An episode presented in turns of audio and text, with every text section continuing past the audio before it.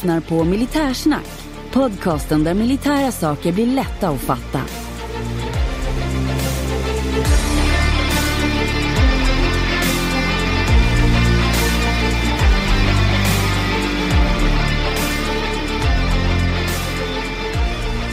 Ja, men då har jag den stora glädjen att hälsa er välkomna till ännu ett avsnitt av Militärsnack.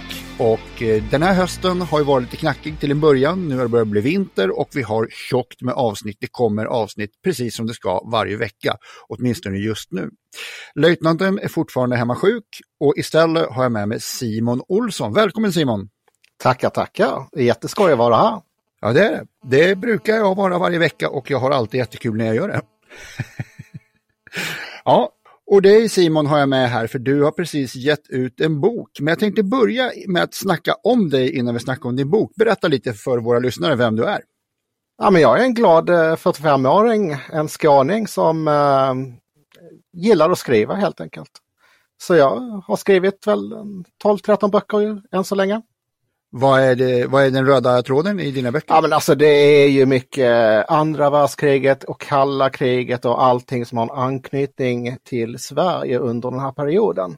Ja. Eh, så, så det har varit allting från eh, Wennerström-affären till eh, olika spionhistorier och Tjernobylkatastrofen kom ut med ja. en bok om tidigare i år. Får jag fråga vad du har för yrke i grunden? Tired of ads barging into your favorite news podcasts?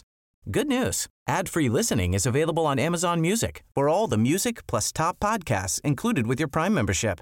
Stay up to date on everything newsworthy by downloading the Amazon Music app for free or go to amazon.com slash news ad free. That's amazon.com slash news ad free to catch up on the latest episodes without the ads. Nej men alltså jag, jag tillhör förlagsbranschen så jag har jobbat inom förlagsbranschen i tio och ett halvt år. Aha, okej. Okay, mm. okay. Vi hoppar tillbaks till den senaste boken ni gett ut som heter Härmed får jag vördsamt meddela. Berätta oss, vad är det för någonting? Jo, detta är en bok om de svenska beredskapssoldater under andra världskriget 1939 till 1945 som omkonst kom i svensk tjänst. Mm. Och det är ju både olyckor och det är eh, sjukdomar och det är självmord och det är ju även sådana som blev eh, stupade för eh, främmande makts handling om man säger så. Mm, mm. Vi har dock en liten detalj att ta före vi går in på ämnena och händelserna i boken. Och det är Eh, ett av våra delkapitel som vi brukar ha så att säga i podden, jag och löjtnanten, och det är ju veckans öl. Och jag råkar veta att du har ett stort hjärta för öl. Jo ja, eh, öl det måste man ha för att leva ett gott liv. Och eh, ska jag vara lite eh, lokalpatriotisk så måste jag ju eh, rekommendera en liten öl och det är ju Klackabackens julöl så här i december snart. Det är en rätt maltig öl som jag tycker om. Mm. Jag tror nog att jag och löjtnanten rev av en klackabacken under förra årets julavsnitt. Det har jag missat. Det måste ja. jag lyssna på. Ja. Själv har jag då snöat in på nordtyska öl av pilsnertyp. Det är något som väldigt eh, passar min tunga och struper väldigt väl. Men där finns ju väldigt mycket att välja mellan och då kan man ju ta en ny öl lite då och då. Ja, men jag gillar, gillar verkligen riktigt bra beska. Det, det är något som jag verkligen vill ha ut av min öl. Mm. Ja, det är härligt. Så tänkte jag vi återgå till din bok där och eh, det första, när jag, jag fick ett exemplar av din bok här för en dryg vecka sedan och, och, har ju kikat igenom, inte hela, jag har kikat igenom en hel del. Och det som slår mig först var att jag tittar runt lite när jag läst den här och det är ju, är din bok det första i det här ämnet? Det är den första boken i det här ämnet. Alltså, visst, alltså, vissa av de här händelserna har beskrivits i andra böcker, men då är som del i en kapitel eller väldigt kortfattat. Ja, för jag blir nästan upprörd när jag inser att man inte har ägnat de här stackars själarna mer uppmärksamhet. Nej, och det är en stor del till varför jag skrev boken. Ja. Nej, du, du, jag tror du kan gissa vilket kapitel jag dök på först. Om du har följt podden. Oh, kan det vara de som stupade? Eller jag vet inte. Det är flygolyckorna. Ah. Just. Mm. Och vi hade ett kapitel där med några B2 från Västerås som strök med på en navigeringsflygning. Ja. Nej men alltså under den här perioden, alltså beredskapsåren, så kommer det ju väldigt mycket nya flygplanstyper och så till flygvapnet och eh, många av dem har bar barnsjukdomar och eh, piloterna, de är inte vana vid de nya modellerna och Nej. då sker haverier. Ja. Och folk omkommer. Så har det väl varit historien igenom och jag vet att JAS fick en jäkla massa skit i början för det men det var inte så många haverier ändå om man jämför med andra nya plan i historien. Nej, definitivt inte. Sen ska man ju komma ihåg att under beredskapen, eh, särskilt de första åren 39, 40, 41, eh, så utbildningen av svenska soldater och svenska piloter den var väldigt forcerad. Den gick väldigt hårt fram. Mm. Eh, och det kan också ha bidragit till att det blev många haverier. Mm. Det är ju över 200 stycken de här åren. Ja, det måste ju ha varit dyrt både i materiell teknik och i människoliv. Jo, ja. Det var många som dog. Eh, flera hundra. Ja, eh, när jag fortsätter att läsa, läsa din bok här så är ett annat kapitel som jag snavar vid lite som jag tyckte var intressant. Det, det var den här ramningen av den här ubåten. Eh, ja, om du menar ramningen i Kalmarsund. På. Ja. Eh, ja, det är också en sån okänd händelse. Eh, där ett eh, passagerarfartyg eh, rammar en svensk ubåt som sjunker delvis. Och nu var det så tur att det är bara en person som eh, omkommer. Mm. En, en eh, eh, skåning dessutom som eh, hamnar i vattnet och drunknar. Mm. För vi, vi har ju hört en hel del om ulven som gick under, som gick på en mina. Var det 43 det? Ja, det var i april 1943 som uh, ulven uh, minsprängdes av en tysk mina. Och det är under en övning uh, på västkusten utanför Göteborg. Uh, de svenska pansarskeppen, ett par stycken, ska passera längs med en viss sträcka och svenska ubåtar ska öva anfall mm. eh, mot de här medan eh, pansarskeppen ska eh, öva att klara sig från eh, ubåtsanfall. Eh, och då försvinner ju ulven helt och hållet. Eh, det blir helt tyst från den, den hörs inte av. Och efter övningen så börjar man söka efter den och det dröjer ju jättelänge innan man hittar den. Mm. Eh, och det var ju 33 liv som gick till spillo. Mm. Det skulle ha varit 34 men det sägs att den 34 eh, hade hamnat i cellen för någon eh, smärre förutsägelse. Eh, så han klarade sig. Ja, normalt brukar den som överlever vara den som har eh, största problemen med skuld och sånt, men det borde han inte ha så mycket utav. Eh, det, inte i detta fallet, nej. Nej, nej. Vi har en annan olycka som du har tagit upp här som, som eh, också jag tycker är fascinerande och det är Armajärvi.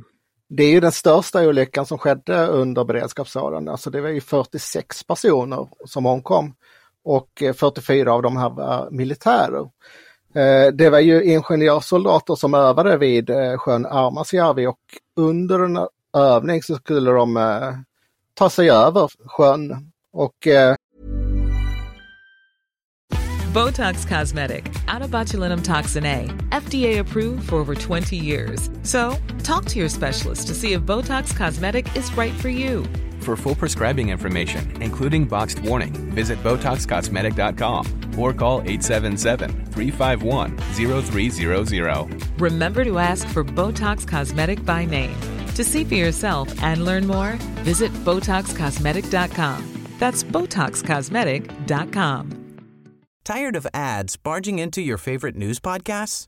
Good news. Ad-free listening is available on Amazon Music for all the music plus top podcasts included with your Prime membership. Stay up to date on everything newsworthy by downloading the Amazon Music app for free or go to amazon.com slash news ad free. That's amazon.com slash news ad free to catch up on the latest episodes without the ads. De överbelastade den här färjan helt enkelt. De drog eh, till ombord omkring 100 man på, den, på en färja som var avsedd för kanske 30-40. Mm. Och mitt ute på sjön så sjunker den. Och det är ju en faslig tragedi. Mm det är ju även en, en man i en, i en ubåt eh, likväl som eh, ett hundratal är ju också, det är vardera tragedier, det är det ju.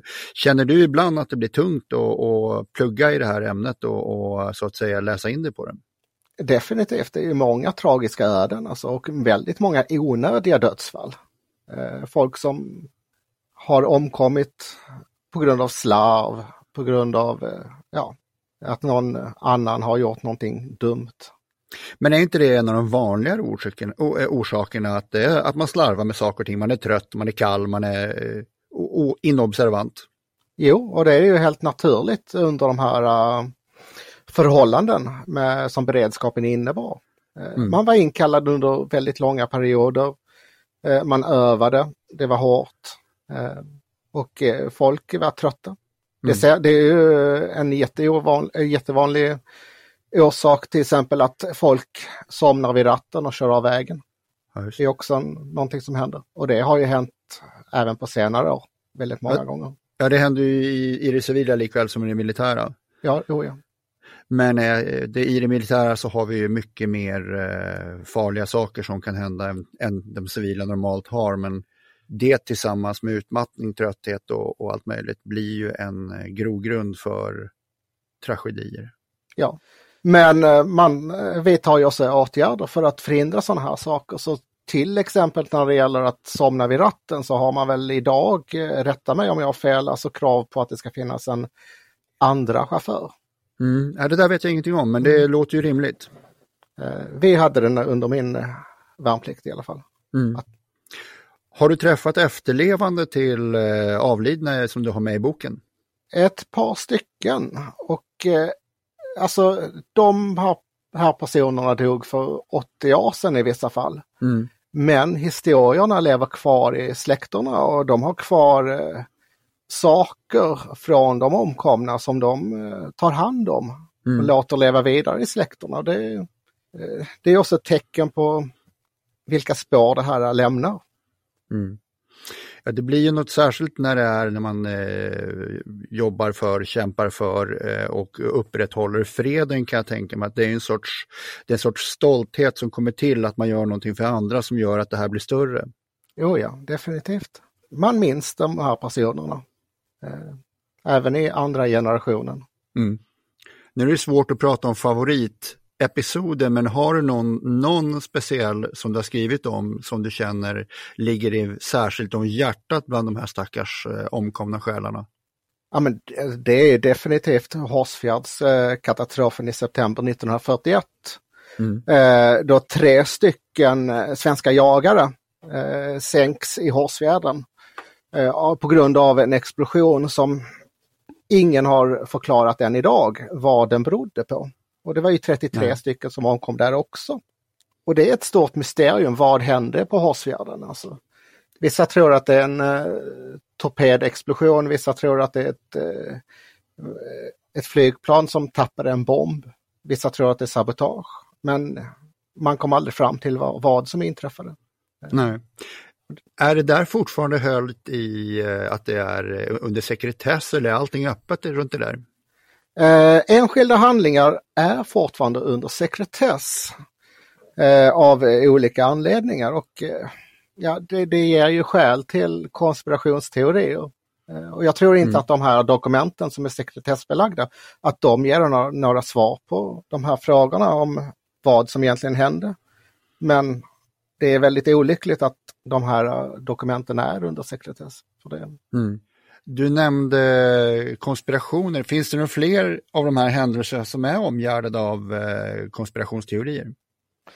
Alltså vi hade ju länge Hansa-katastrofen. Ehm, det är först på 90-talet efter, efter Sovjetunionens fall som det framgick att Hansa som eh, 1944 sjönk eh, på väg mellan utanför Gotland ehm, det blev först på 90-talet som det blev känt att eh, det var en rysk ubåt som sänkte fartyget. Och eh, det var ju 84 personer där som omkom och 33 av de här var militärer som tjänstgjorde på ön. Alltså, men alltså där har ju länge också cirkulerat, var det en tysk ubåt? Var det en mina? var det lasten ombord, där fanns sprängämnen som transporterades på fartyget. Var det det som mm. exploderade? Det är en sådan sak. Men annars är det ju väldigt mycket rykten om vad som har hänt och som cirkulerar. Eh, rätt mycket felaktig information som har traderats genom åren. Mm. Eh, som inte stämmer överens med verkligheten. Som exempelvis? Nej, men alltså det kan vara händelser eh, under beredskapen där det har hänt en olycka. Men på grund av sekretess så har inte tidningarna eller någonting sånt fått reda på exakt vad som hänt och inte de anhöriga heller. Och även om det finns rapporter som eh, redogör för exakt vad som hände så har de varit sekretessbelagda och det är först på senare år som de har blivit eh, avhemligade. Och eh, mm. då har ju rykten cirkulerat. Okej. Okay. Mm. Du har ju också du har tagit upp en del eh, olyckor, även självmord, men det fanns en del regelrätta strider med andra länder där, där folk gick åt. Vad har du där för någonting? Ja, det är, hände ju vid flera tillfällen och en händelse som jag vill lyfta upp det är ju i maj 1940, 40, 1940 eh, uppe vid Vassijaure, eh, precis vid riksgränsen. Mm. Tyskland har ju anfallit eh, Norge och det pågår strider vid Narvik och i, i Nordnorge. Och eh, flera gånger så åker ju tyska flygplan in över gränsen till Sverige. De har ju inte koll på var gränsen finns. Och då beskjuter de eh, svenska soldater vid flera tillfällen och vid Vassijaure i maj 1940 så eh, beskjuter de eh, ett, eh, järnvägsstationen och eh, en svensk soldat, värnpliktig, 21 år, Sven Sjöberg, han träffas och omkommer. Och det är ju den, är den första händelsen. Eh, men vi har ju väldigt många andra också. Eh, alltså det är nog ganska okänt att tre stycken svenska spaningsplan eh, sköts ner under eh, krigsåren eh, i maj 44. Och eh, i vart av de här planen fanns ju fyra besättningsmän. Så det är rätt många som omkom där alltså. Eh, Sen har vi en händelse nere i södra Sverige vid eh, Sölvesborg i april 1945. Eh, det är ett tyskt eh, spaningsflygplan som kommer in över svenskt vatten och det går upp två stycken svenska jaktplan, J11 från Rinkaby flygfält ursäkta jag menar J20 såklart, för att möta det här flygplanet. Och av någon anledning så öppnar det eld och eh, ett av de svenska flygplanen eh, blir nedskjutet och eh, där omkommer en svensk pilot, eh, Harry Nordström. Mm. Sådana här saker brukar ibland vara föremål för att starta krig, ursäkta krig. Var det någonstans nära som du vet att det, att det blev konflikt mellan länder som orsakade oss soldaters dödsfall och att det blev någon, någon större sak av det? Det blev aldrig det, vad jag vet. Men eh, svenska utrikesdepartementet var ju väldigt noga med att lämna protester och eh, man fick ursäkter och Eh, till och med ersättning i en hel del av fallen. Mm. Ja, det finns ju en historia som eh, eh beskriver hur eh, en, eh, hur en engelsk eh, Lancasterbombare flyger fel från Berlin och släpper sina bomber över växthus i södra Sverige. Och förstör dem ju givetvis helt. De tror att de dumpar bomblasten över havet och de, den här familjen som då ägde de här uh, växthusen, de fick ju enormt skadestånd av Royal Air Force. Det stämmer, det var i Lund och eh, de tror ju att de släpper bomberna över vatten och visst, reflektionen från eh, drivhusen kanske kan eh, misstas. Så det var sa sannolikt så. Mm. Och det var ju ren tur att ingen omkom där. Nej, precis. Men det var väl på natten så att det är väl inte så många som är ute och, och sköter om sina grönsaker efter solnedgång. Nej, Tack. så var det. Du bor i Skåne och arbetar i Skåne. Ja. Men du bedriver din eh, research och ditt forskande i Stockholm. Tired of ads barging into your favorite news podcasts? Good news. Ad-free listening is available on Amazon Music for all the music plus top podcasts included with your Prime membership. Stay up to date on everything newsworthy by downloading the Amazon Music app for free or go to amazon.com slash news ad free. That's amazon.com slash news ad free to catch up on the latest episodes without the ads.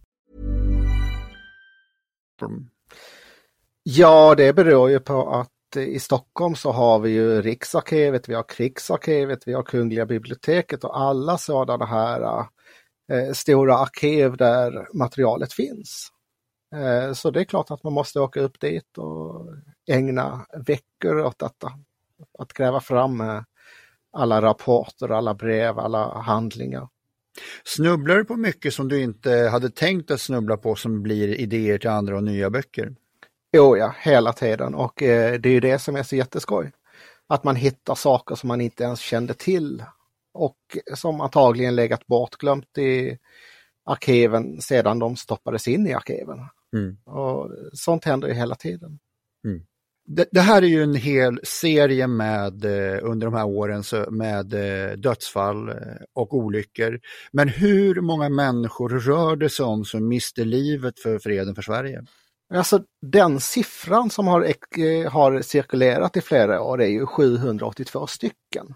Och var kommer den här siffran ifrån? Alltså det var ju någonting jag undrade när jag började skriva på den här boken och jag letade och letade och till sist så hittade jag den här äh, i en artikel i Expressen från maj 1945. Jaha. Det är redan innan kriget har, har tagit slut alltså. Och det visar ju sig att det är en siffra som de har räknat ut utifrån vad de har publicerat genom åren. De har mm. inte hela bilden. De har inte fått reda på alla dödsfall. Nej. Och när jag tittar i Statistiska centralbyrån Eh, och tittar på åren 1939 till 1945, då får jag fram en siffra på 1836 omkomna inom krigsmakten. Och det är en rätt så stor skillnad. Ja, det är Men, det dubbla. Och jag tror ju att eh, siffran som eh, kommer, alltså den eh, ligger nu strax över 2000. För när jag börjar titta så hittar jag fler och fler fall. Och jag kan väl, ha väl namn på cirka 1200 personer som omkom. Mm. Och då räknar man inte in de som slogs för britter, för tyskar och vad de nu slogs för? Nej, nej, det är bara personer som tjänstgjorde inom svenska krigsmakten. Ja, det är, det är en hårresande siffra, det är det faktiskt. Det är väldigt många. Mm. Ja, om man nu som jag som har den här boken också vill ha den, var hittar jag den? Eh, jag skulle rekommendera att man kontaktar mig som författare och eh, man kan ju till exempel eh, gå in på Facebook.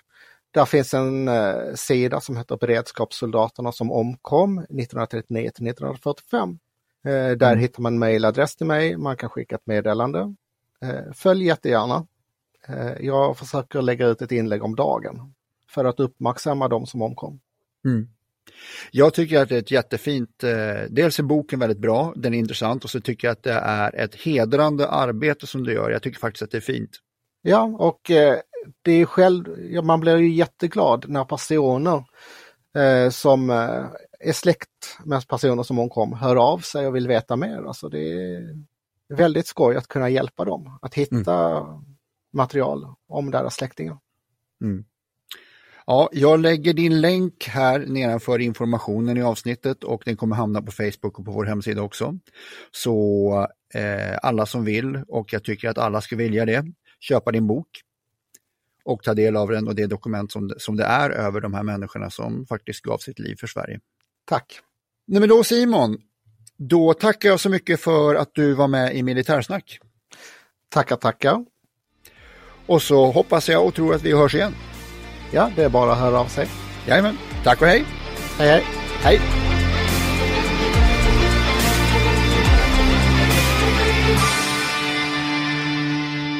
Glöm inte att gilla, dela och gärna prata om vår podd med de vänner du tror skulle gilla den. Tack!